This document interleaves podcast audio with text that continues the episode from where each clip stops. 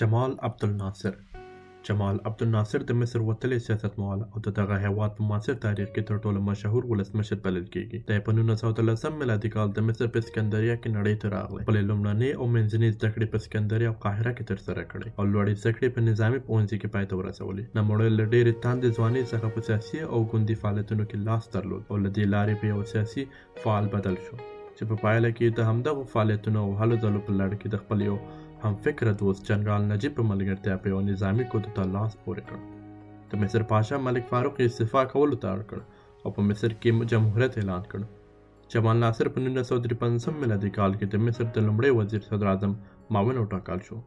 یو کال وروسته د مصر صدراعظم شو او بالاخره یې په نولس سوه پنځه پنځم میلادي کال کې رسما ځان د جمهور رئیس په توګه ونماو جمال عبدالناصر چې څنګه د واک پر ګدې کېناست سملاسي په مصر کې په یو شمېر نوښتونو پیل وکړ د خپل مناسبات له لویدیځو هېوادونو سره وشلول او خپلې اړیکې له شوروي اتحاد او نورو سوسیالیستي هېوادونو سره نږدې او ټینګې کړې، عربي نشنلیزم او قوم پالنې ته یې زور ورکړ، د فلسطین له ازادۍ څخه یې ملاتړ وکړ او په خپل هېواد کې یې د ده د حکومت پر ضد چې کوم ګوندونه وو هغه یې وځپل،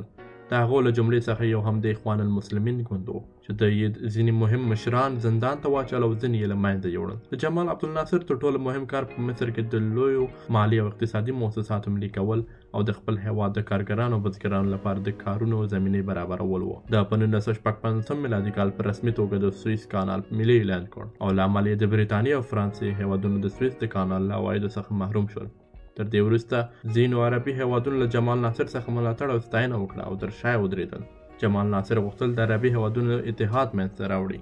په همدې بار په 1915 میلادي کال کې د ده په زیاتو هڅو سره مصر سوریې او یمن د متحده عربي جمهوریت په نوم توافق وکړ او سره یو ځای شول دغه اتحاد درې کاله دوام وکړ او وروسته له منځه ولاړ په 1950 میلادي کال اسرایلو د سینا په صحرا یرغل راوړ او فرانسې او برېټانیې فراشوټیستان د سعید په بندر کې د سویس کانال د ساتنې په پلمه پلي شول خو یرغلګر ځواکونو د ملګرو ملتونو د سازمان امریکا او شوروي اتحاد زور اچونې مجبور کړ چې مصر پرېږدي په مصر باندې د اسرایل او فرانسې او بریتانیې ناکام یرغل د جمال ناصر لپاره د یو ډیپلوماټیک بریالیتوب او هیوادنې محبوبیت سبب وګرځید همداراز جمال ناصر له شوروي اتحاد څخه د خپل واکمنۍ په دوره کې زیاتې نوې او ماډرن وسلې راسته راوړې او د مصر په نظامي او اقتصادي پیاوړتیا کې مثبت بدلون ایجاد کړ جمال عبدالناصر له شپاړس کاله واکمنۍ څخه وروسته په نولس سوه یو میلادي کال کې مړ شو او د جنازې په مراسمو کې شمیر خلک ګډون وکړ د نوموړي تر مړینې وروسته محمد انور السادات د مصر د